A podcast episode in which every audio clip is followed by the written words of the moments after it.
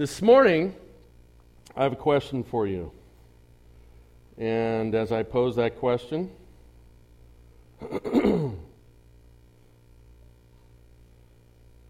I pull out my wallet. If you would like $5, just come up. It's right there. Deal is off the table. If you would like $10, it's right there.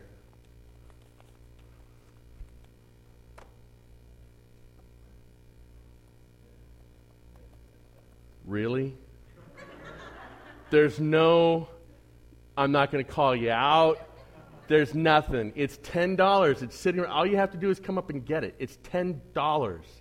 It's not a penny, right? Like, pennies are worthless. My wife, we were driving in my car, and there's a whole bunch of pennies in my, my center console, and she goes, I can't believe you love to keep your car clean, and there's just all this junky pennies right there. I said, I hate them. Get rid of them. Take them. She wouldn't take them. nobody wants a penny anymore. Apparently, nobody wants $10. Uh, there's no hooks. Here, $10. Just, it's right. I'll even bring it closer to you. $10. It's right there. If you want it, I think Janine's getting ready to move. I'll take $10. What are you doing giving our money away? What's going on? Okay, my illustration is not going to work now that nobody will take the $10. This morning we're talking about money. Now my illustration works. Now my illustration works. Oh Lord, you are so good. And now that's exactly what I prayed would happen. Thank you. If you missed it, he just put that in his own. No, he put it in the offering basket. Bruce, well done. Well done. Big shout out to our media team. This morning we're talking about money. Yay! Oh, it's so exciting. Here's the amazing thing. Here's what I get to tell all my pastor friends, all three of them. Um, is that I actually announced ahead of time I'm going to speak on money. That is a surefire way to have you and your elders the only ones attending church. And, uh, and yet, it's Memorial Day weekend, and we're pretty full today. The boat's tipping a little bit to this side of the room, but that's okay. Um, and you all showed up. This is great. So let me, let me say a few things, a few things to kind of get us going on the, on the right direction.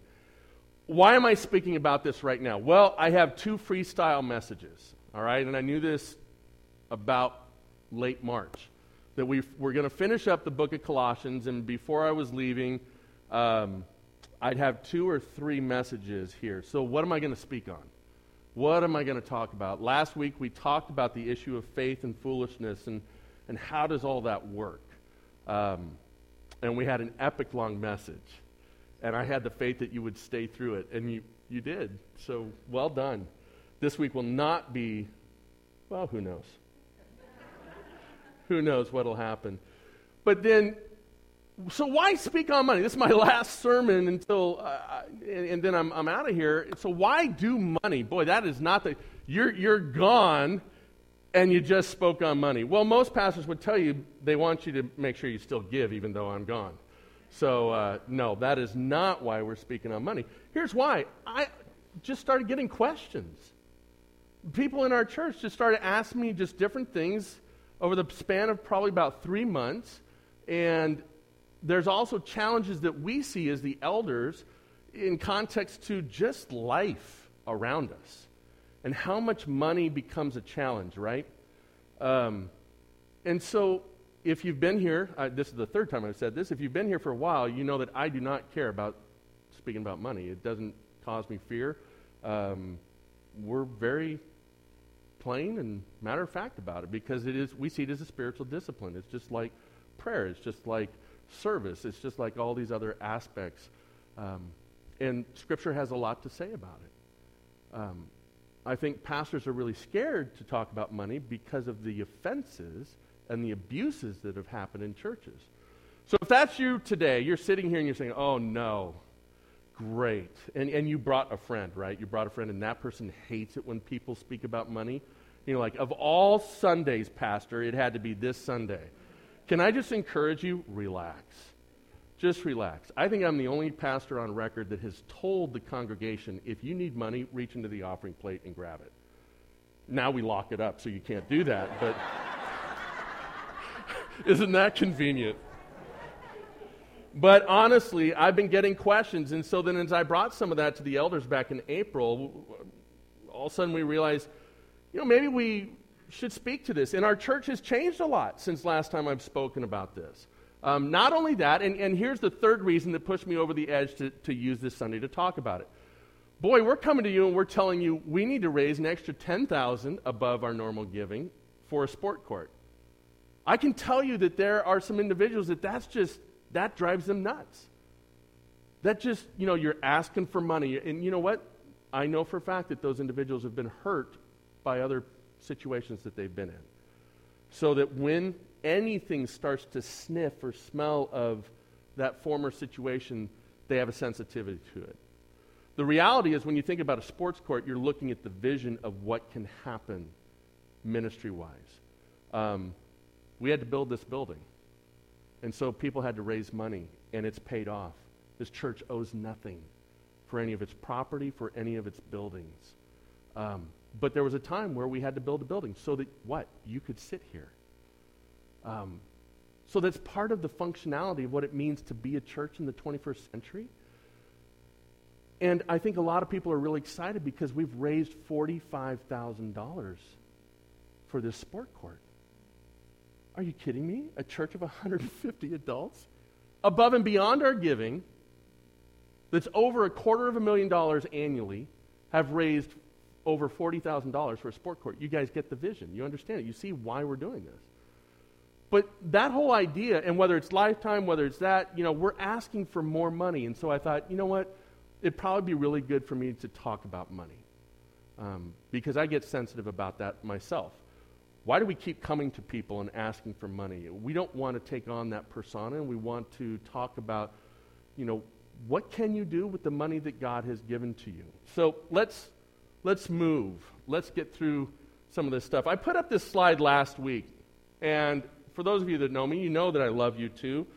But this is probably the fourth time in 10 years I've ever quoted, um, so I'm just requoting.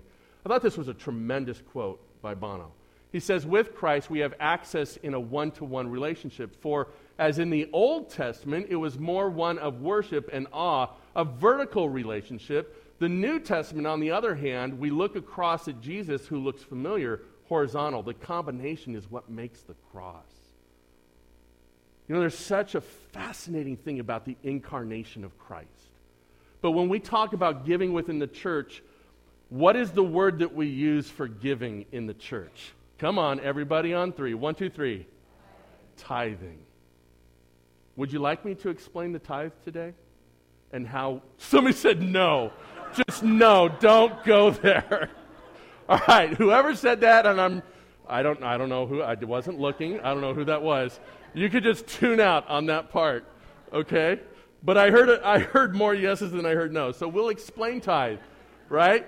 So look at the next statement. We are still in worship and awe. Don't misconstrue. And that's, Bono wasn't saying we don't worship and awe. He's talking about the old covenant versus the new covenant. There's a lot to this, and we're going to unpack it as we move through. We are still in worship and awe. We are in awe of Jesus taking human form so that what? Perfect would replace the imperfect. I really, really want you to remember that statement when we start talking about the T word, okay?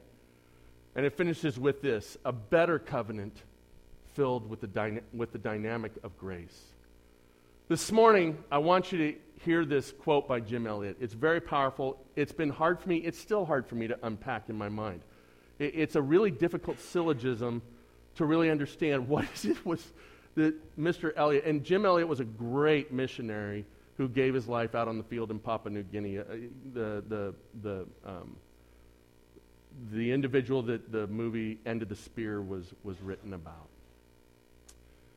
And he says this He is no fool who gives what he cannot keep to gain what he cannot lose. Can I encourage you? That is how we should view money. And I'm not even talking about giving to the church, I'm just talking in general. This is how we should view money. This is one of the greatest. If, if you're one of those people that operates by sound bites, write this down. I hope it's in your notes. He is no fool who gives what he cannot keep to gain what he cannot lose. And really, a, a key verse here in context to all this is John 3.16. That God gave everything that we might experience grace. That's where this new covenant starts to find its footings and its roots. Does that make sense to you? That it's all about love, it's all about devotion, it's all about sacrifice. And worship through giving is our response to that. So let's unpack that. So today's title is Thanks Be to God for His Inexpressible Gift. This will be my title whenever I speak about giving from now on. This is something I learned in restudying all this. And it's the last verse of the key passage today. So I want to emphasize this book. I encourage you, it's what we call a bathroom book. I won't explain why. All right? But there are principles in here by uh, Mr. Randy Alcorn, and his life backs up these principles. I encourage you pick this up. We actually bought uh, a bunch of these books and used to give them away to our membership. Um, and I went to look and see in our library if they were still there. They all got taken, which is great. So I, I just really encourage you. The Treasure Principle by Randy Alcorn. I'm only going to mention it. I'm not really going to uh, reference it today during our message. But a lot of what we're talking about is in this book. So turn in your scriptures this morning to 2 Corinthians 9, and we're going to read verses 12 through 15. This is where we will start. This is kind of our main passage, but this isn't necessarily the only scripture. So please be marking things down in your sermon notes. May the Word of God speak. For the ministry of this service is not only supplying the needs of the saints, but it, also, it is also overflowing in many thanksgivings to God.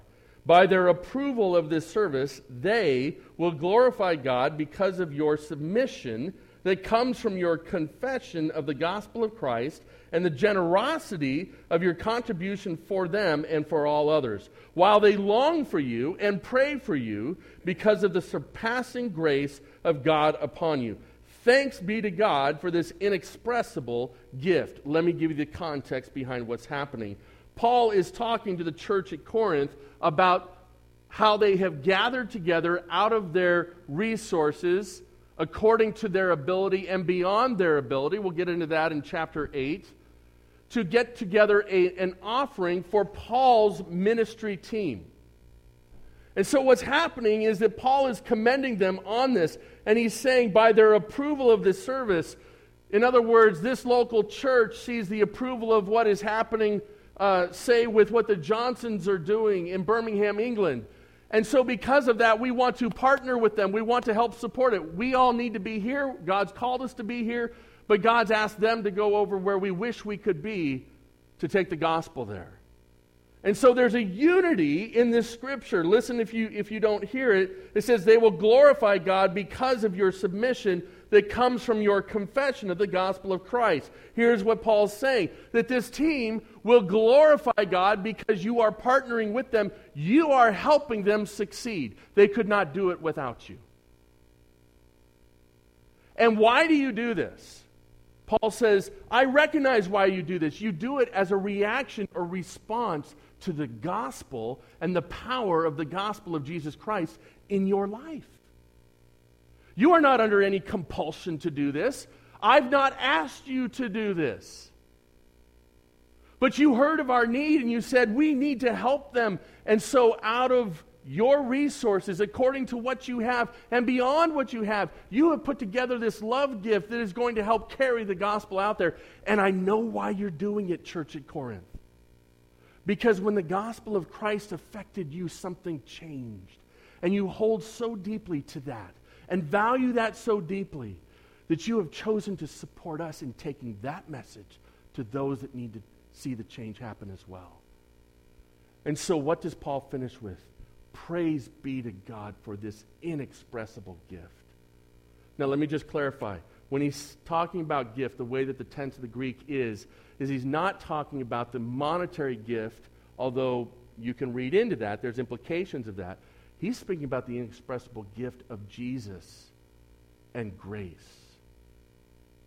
But as he gives context to this financial gift that the church is giving, he's saying, Isn't this an inexpressible gift?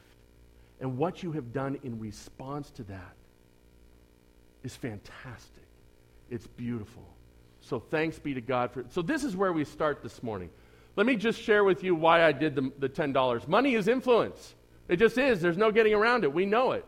So this is the only section that is in context to just your general life and what do you do with money? Well, money is influence. Money will give you the power to have cable TV, and you can turn on your TV tomorrow night at 6 o'clock, and you can watch something.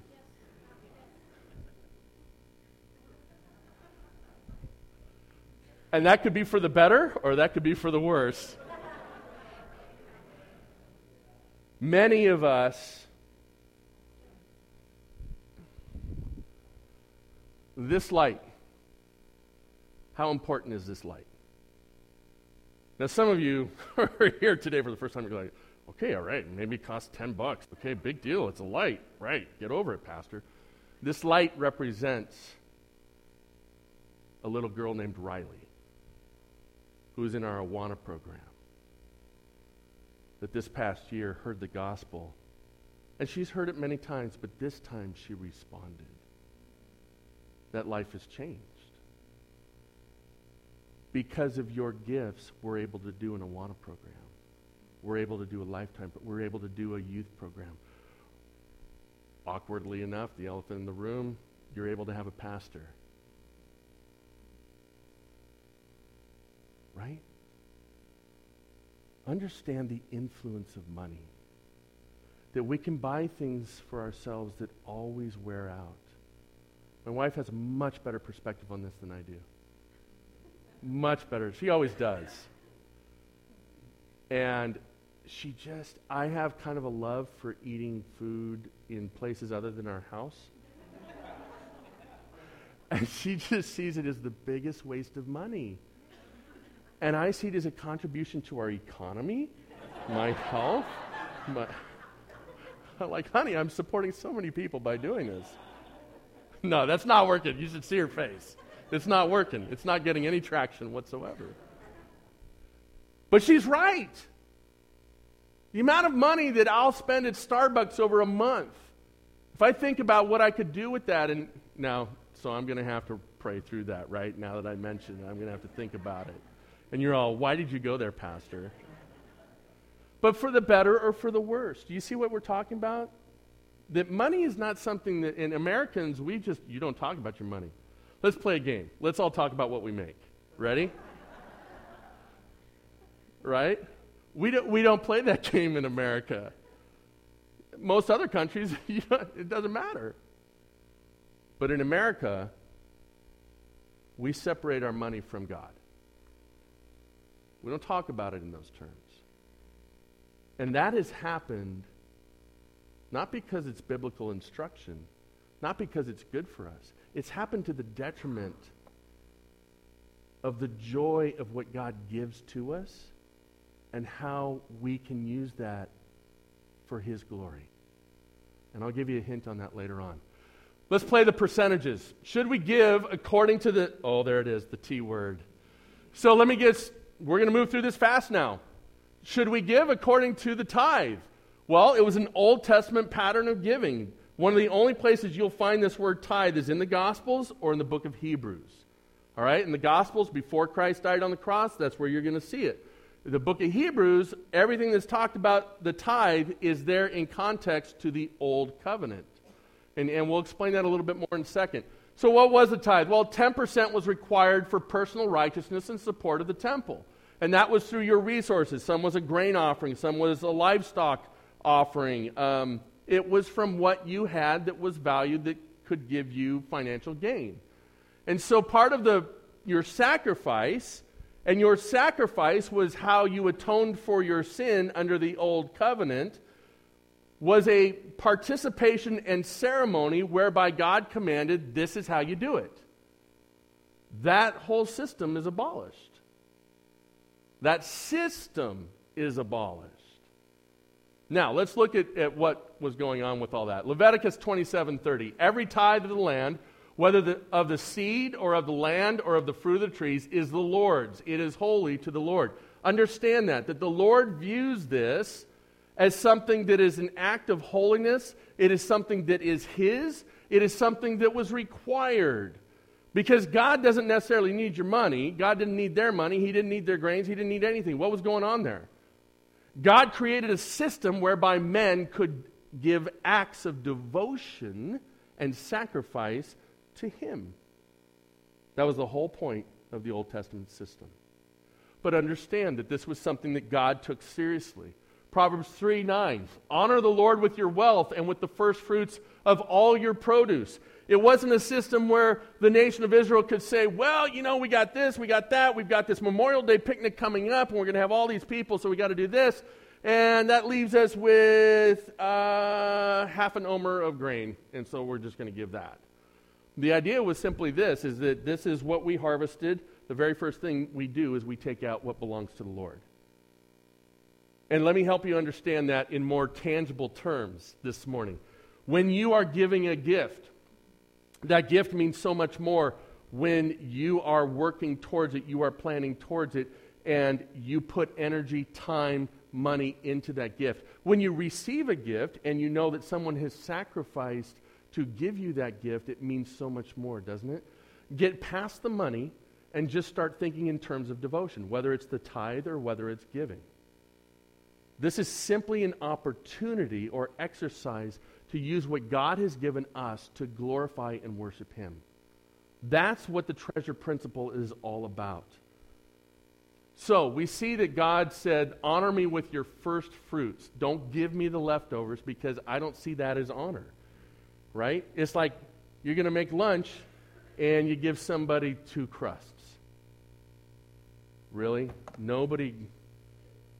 Are we doing. Uh, is it the depression generation that's out in front of me? What's. How many of you hate the crust at the end, the end pieces, right? The end pieces of the loaf of bread? I need to let go of this because none of you are responding to it. But, you know, if somebody here, you go to their house and you get some nice soft middle bread, and then the only one left are the two ends, nobody's picking that up from the platter. Victoria, she's like, I got it. Okay, good for you, Victoria. All right. Now you're never going to look at bread the same way. So Malachi says this about God's attitude towards money. He says, For I, the Lord, do not change. Therefore, you, O children of Jacob, are not consumed. From the days of your fathers, you have turned aside from my statutes and have not kept them. Return to me, and I will return to you, says the Lord of hosts. But you say, How will we return? There you go. How will we return? God hypothetically inserts this question How can we enter into good relationship with you again, the very first thing he goes to is this Will man rob God?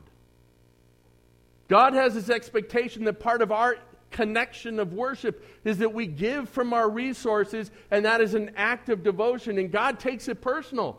He says, Look, if I put this requirement on you, and then you show up and you say, I don't, I don't have it, I spent it over here, he actually uses the word rob. Will you rob God? And he says, Yet you were robbing me. But you say, How we rob you? And he says, What? In your tithes and contributions. Let's play the percentages. Should we give according to the tithe? Old Testament pattern of giving, it was 10%. Well, let's talk about Jesus and tithing. Because there's a big argument out there is tithing still active? Is it real? Is it how the church should look at things? Well, one of the first things you should do when you've got a question is say, What did. You guys are so sharp. You're on it this morning. Yes. Bring out your 80s bracelets or 90s bracelets. What would Jesus do? And if you look at the Gospels, Jesus talks about the tithe in a very positive way. How do I know that? Let's look at this. Luke 11 42. But woe to you, Pharisees, for you tithe mint and rue and every herb and neglect justice and the love of God. So, what he's saying here is stop tithing. It's pointless when you're not focusing on justice and the love of God, right? That's what he's saying. Keep reading. These you ought to have done. You ought to have treated people with justice and love, right? These you ought to have done oh, without neglecting the other. This is unequivocal support by Jesus Christ that there's an expectation of this act of worship through giving. And at that time, he had not yet died on the cross. We weren't in the new covenant, we weren't in the better covenant. And so he's affirming because that was the system that was set up. Let's move on. So we're talking about a better covenant now. The tithe was under the old covenant, payment for temporary purity. We are under the new covenant now and giving results from worship. Giving results from worship. So a better covenant, Hebrews 7 18 through 19. I'm going to have it up on the screen. So we're jump, now we're jumping. Now we're all over the place. Just stay camped out in 2 Corinthians 9. This is what Hebrews says on the subject of, of tithing. Remember, it's referencing back to that old covenant. For on one hand, a former commandment is set aside because of its weakness and uselessness. For the law made nothing what? Remember the quote on the opening slide. For the law made nothing perfect. But on the other hand, a better hope is introduced through which we draw near to God. What is that better hope, my friends? It's grace. It's grace through Jesus Christ. So, in essence, and I'll go out and let you know, well, you know what? It's coming up. It's coming up. That's called a teaser. Let's keep playing the percentages here, right? The tithe was under the old covenant, and part of their whole issue of, of, of attaining personal righteousness in context to God had to do with the sacrifice, right? That's how they did it. So now we have this better covenant. It's requiring, required giving of a tenth is no longer leveraged. Well, Pastor, how did you just make that jump? There wasn't anything explicit in that Hebrews passage. Well, let me help you. Did it speak about the old covenant as something that is active or was imperfect and has been replaced? Spoke about it as imperfect and it's been replaced. And replaced by Christ and grace, and that happened at the moment of the cross. Now, instead of having to go through a priest and go through the local temple, what happens? Now we are, we are the temple. The church is the temple. The Holy Spirit is in this temple. Jesus Christ is our high priest. So there's a new covenant, and it's one steeped in generosity, love, and devotion. Where do I get that from? I get it from the cross. I get it from every action that Christ performed for you and I that we might have eternal life. It's an inexpressible gift. And because of that, Jesus is the motivation to give. Let's, let's see that. Let's break that down. So now we're back into 2 Corinthians. And again, remember this 2 Corinthians passage. Paul is speaking to a group of believers just like you that are giving according to their means to help support the work that Paul's doing, to take the gospel to change lives. And so he's talking in context to this. Let's look at this. He says, We want you to know, brothers, about the grace of God that has been given among the churches of Macedonia. For in a severe test of affliction, in other words, they weren't doing well. They weren't loaded. Their 401k hadn't paid off yet. Nobody won the Roman lottery here. You got it? Because don't we say that? Like, if God would just give me this, then I would start giving. Laughter is no indication of guilt. For in a severe test of affliction, their abundance of what? Money? Joy. Do you ever think that money can all be focused around joy? Sure, when it shows up in an envelope on your doorstep. But I got to tell you, putting that five out didn't hurt Putting the 10, there was a little something somewhere around maybe the spleen area that was bugging me. Right? Like, ah, I could do some, I got some things today, $10. We laugh, but I think there's some, I know myself, there's some veracity to that. For in severe test of affliction, their abundance of joy and their extreme poverty have what? Overflowed in a wealth of generosity on their part. And here it is For they gave according to their means, as I can testify, and beyond their means of their own accord. In other words, nobody asked them, nobody pushed them. They gave according to what they had, and they even gave more. They sacrificed in their giving. Did it say it was a burden to them? Did it say that they hated it? It says that it was a joy. You see, this whole thing about money can be totally changed in our minds if this, the ether around us, doesn't dictate it, but God dictates it. And he says, begging us earnestly for the favor of taking part in the relief of the saints. And this, not as we expected, but they gave themselves first to the Lord, and then by the will of God to us. Let's break this down. By the way, uh, what I say here? Whoa, I'm out of control. Well, these points were so good, I thought I'd hit them one more time. Okay. Wow, I really just blew that. Okay. I cannot emphasize how important this is to understand why we give. Ready? Here we go. 2 Corinthians 8, 8 through 9. I say this not as a command, but to prove by the earnestness of others that your love also is genuine. For you know the grace of our Lord Jesus Christ, that though he was rich, yet for your sake he became poor, so that, so that you by his poverty might become what? Rich. Man, write that down. Not the whole thing, just the reference. Write that down. When it comes to this whole thing of worship through giving, that is it. We have the demonstration of the modeling of what it means to give by Jesus Christ. You see that in there? And then we see Paul recognizing their attitude of giving as a reciprocation, an extension of love for what was given to them. And that reciprocation is what's called worship. It's called devotion. It's called response.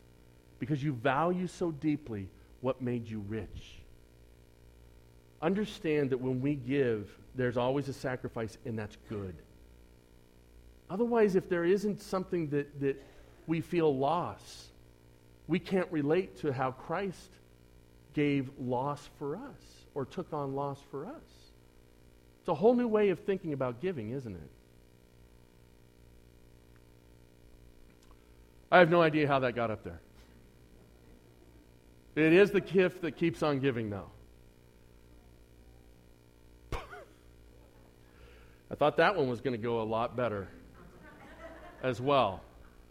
Um, somebody asked me if I was going to speak about the game during the sermon. I said I would never do that. That's, you know, the sermon is sacred. So I really just want to talk about giving. These are two gentlemen that love to give and give and give and give. And so I just want to let you know that tomorrow night I'm going out on a limb. I'm giving without planning. Nobody in my house knows this.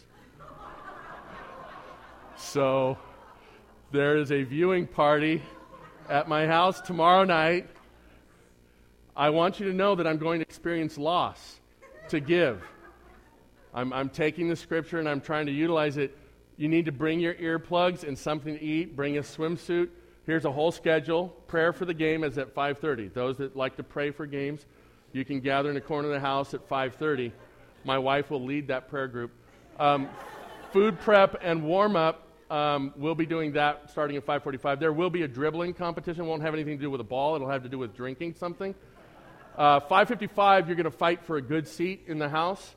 And then 6 o'clock, face paint and tip off. Just want to let you know we want to give even at the point of maybe loss of blood. Um, they gave according to their means. The church may not practice the tithe, but they gave to the Lord and ministry. So there I've said it. That the church did not practice tithe. Why am I saying that? Because 2 Corinthians 8 and 9 really are the sections that we see taught on giving that when you go to Hebrews and you look at the word tithe and that 10%, it was a requirement of the old covenant. So now what people tend to do is say, we're no longer under obligation. Yes, you're right. You're no longer under obligation to the imperfect. But guess what? The imperfect, with all of its imperfections, was replaced by the perfect. You were given something better. So maybe there's something we should think about when it comes to giving. You're under grace if you're a believer in Jesus Christ. You're going to hear scripture coming up where Paul talks about you are under no compulsion to give. There is no guilt, there's no requirement. That's why I say the essence of what the tithe was, it doesn't function that way anymore, so let's not call it the tithe. We also don't see percentages listed when Paul speaks about giving.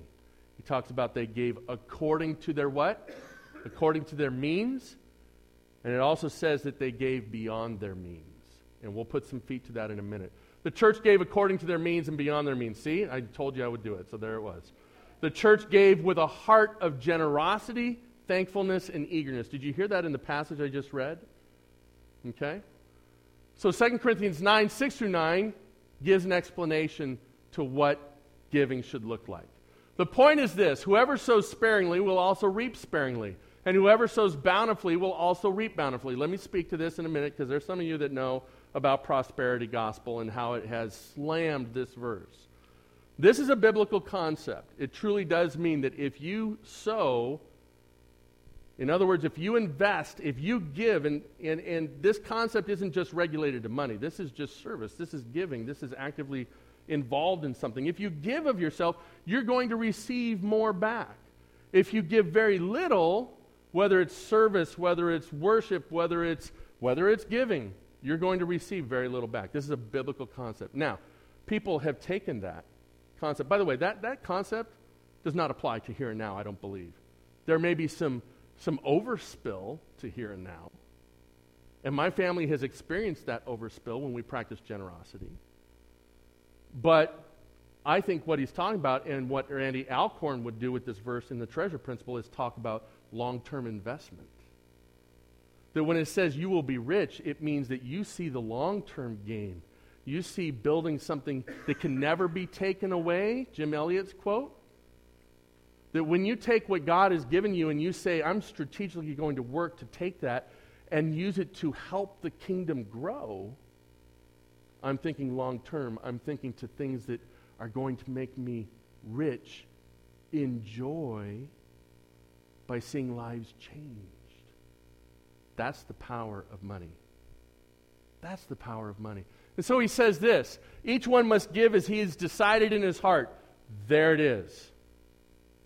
You will never hear this pastor say, you need to give a percentage, and you need to give every single Sunday, or you need to give every single month, and here are all your requirements.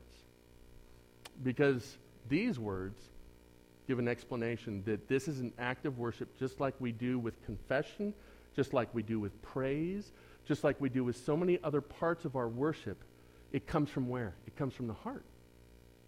And so, this extension you have to consider and think through and prayerfully examine your heart and ask the Holy Spirit to inspire you what should I do? What should I do when it comes to this area? This is the practice of giving through worship.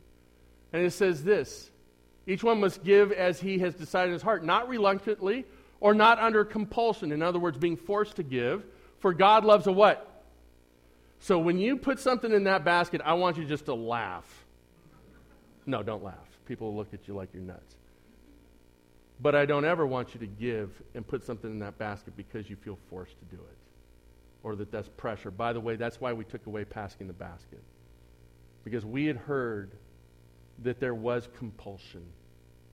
That people, when they visited us, felt like if that basket's going by, I don't want people to look at me badly, and so I'm going to put something in there. Can we do something to offset that? Yeah, we can do it that way. So that's why we, we made this shift. For God loves a cheerful giver, and God is able to make all grace abound to you, so that having all sufficiency in all things at all times, you may abound in every good work. Why would Paul write that? Because if I'm going to give my $10 to Bruce, I'm thinking, oh my goodness, I'm not going to have something. I'm not going to have my Starbucks anymore. And then I won't be able to preach, and that'll be bad. And I just spiritualize my own sin. Okay. But what happened? He took that money and he put it in the offering, so it's coming back to me anyway. No, I'm just kidding. you see how giving works? That's fantastic. He and I did not talk before that illustration went out. But, but Paul knew that we would struggle with the sacrifice. What do you think Jesus was thinking when he was in the garden? He said, Please take this from me. And then his next words were, Not my will, your will. And the writer of Hebrews says in Hebrews 12, For the joy set before him, he endured the cross and the scorning of the shame of the cross. He did that with joy. Paul knows it's going to be a sacrifice for us to give. So he says, Let me remind you who your God is. He will take care of you. Just don't lose track of this because your worship will suffer. He says, He has distributed freely, He has given to the poor, His righteousness endures forever. Let's wrap up with these three ideas. Convenience, compulsion, conviction. Let's just clarify, shall we? Giving is an act of worship. Let's think in concepts of inexpressible gift. The gift of grace wasn't out of convenience, it was out of what? It was out of love. The gift of grace wasn't forced, it was a free will choice out of what? Love. You're catching on. The gift of grace wasn't contrived, it was a choice of devoted love. Our practice at CBC, well, giving is always an extension of, of, of worship. We don't ever want to compulsory or, or guilt somebody into giving anything. Not towards any project, not towards the general giving. And, and let me just clarify that right now. That the members vote on our budget, our operating budget. And so it's very important that our members understand what is it that you voted on? What, what are all those numbers and what's going into all that so that we can do our ministries here? And when you vote for that budget, you're voting to say, yes, I will support that budget. And so that's what our general giving does here. Now, as we take on other additional projects, we do so to try to be good stewards, but there will be those things that come along in our life during the year that we had no idea when we were making budget that these are special projects, and we hope that God blesses them and uses them. So we come to the people and we say, Are you excited about this? Do you want to jump on this? And, and so, out of the abundance, or even out of sacrifice, we find another way to, to support that general thing so that this works. It's kind of like your family, right? You have your, your regular budget that takes care of your day in, day out stuff, but then you're like, we're going to raise some money to go to Disneyland because that's going to be something unique and special and great memories for our family, right? We treat giving and generosity as a spiritual discipline. We do not hide from talking about this area because there's no reason to hide. Folks, people get offended when you talk about sin and needing to confess sin. So why would I be fearful about just talking about money? People are going to get offended about anything. I get offended about a bunch of stuff. I shouldn't, if I'm thinking straight, I shouldn't get all twisted. So we don't worry about that. What we do want to do is we want to teach how you grow in this area so that your worship is unimpeded, so that there's that joy Paul's talking about when it comes to your money. I think most of the time, because of our society and our culture, money is just seen so negatively. We never have enough, or it's frustrating, or, you know, the economy's going down and student loans are going up. And we need to pray about that one because I got a kid going to college. But we expect our members to be active in supporting the work of the church. It's one of the things that when you go through membership class that you say you're devoted to this body and to what we are doing. And so this is what we say be involved. We can't, we can't do these things that you want to see happen unless we get behind it. And so we, we hope and we pray that there is an effort of a spiritual discipline towards worship from our members that have said, we're committed here, and we're committed to this local body and what we do here. Uh, we give praise for the generosity. You hear me over and over. Let me, let me throw it out right now. Uh, the second Sunday of May was the big, was it the second Sunday? The 9,000? Third, maybe. One of the Sundays in May, our general giving was over $9,000 in one Sunday. Oh, wait, it gets better. By the way, I, I don't say this thing to just say, oh, look at all, you know. I say this because this is worship. Because look at what God is doing. Now, somebody gave to that 9,000 and probably gave $3. I, I don't know. I don't know any of these numbers. Just relax, okay? I don't see any of the numbers. But God is pleased and God is overwhelmed by the person that's giving $3 as much as the person that maybe gave $1,000. Because remember what Paul said to the Corinthian church in, in, in Corinthians 8. He said, according to their means. And then for some, beyond those means. He is pleased and it's an act of worship. $9,000 on one Sunday, but wait, it's an infomercial, right? There's more. Over 2,500, or about 2,500 came in for the sport court on that same day. And I believe four, $4,500 came in for lifetime. In one Sunday, I don't know, I'm not good at math again, but I think that's like $35,000. In one Sunday. This is why Ruth does the accounting. we treat with high regard your participation with a godly strategy of long term investment. What you do here in giving is investing in the kingdom. I'm going to close with this. This is our practice at CBC. Here's a, here's a practical help. I, I just did this recently. I was asked by the elders, help us understand, because now we're giving there, and, and there are some ways to, um, to give. And, and I remember, I remember growing up in a small Baptist church, the ripping of the, the check while the song is playing. you know, you all know what I'm talking about, right? And so what happens is we talk about in terms of that's such a worshipful moment. No, it's not. It's like, you know, there should be a study, a sociological study on the handwriting of the check versus your normal handwriting in a non panic moment, right? But yet there's something that we have, we have kind of squeezed into that moment when that plate passes that that's the act of worship. I get it. It's there, it's, it's, it's tangible. So let me help you. You may be mailing in your gift. You may be um, bringing your gift and putting in that box. Um, whatever it looks like. Let's get beyond just giving here at church. Let's take this idea of the treasure principle that the money that God gives me, I see as a gift from Him. It's His money. Now, how are we going to manage that? And how can we make that have an impact on the kingdom and on heaven, long term investing? So, what I did was this. This is my bank card. Go ahead, take the numbers down. I'll give you the code on the back. There's not much there. Um, I took a silver sharpie and I drew a cross and a dollar sign. So every time I take this out and put it into an ATM, which is easily five times a day, no, I'm just, it makes me think whose money is this? How am I spending this? How am I giving? And that I have determined for myself that is a way for me to worship to think about when we determine what our gift is for the church. In that moment, we prayerfully offer that up to the Lord. Every time I'm pulling this out now, I'm thinking about what I'm giving to the Lord as a spiritual discipline for myself and asking the Lord to bless that.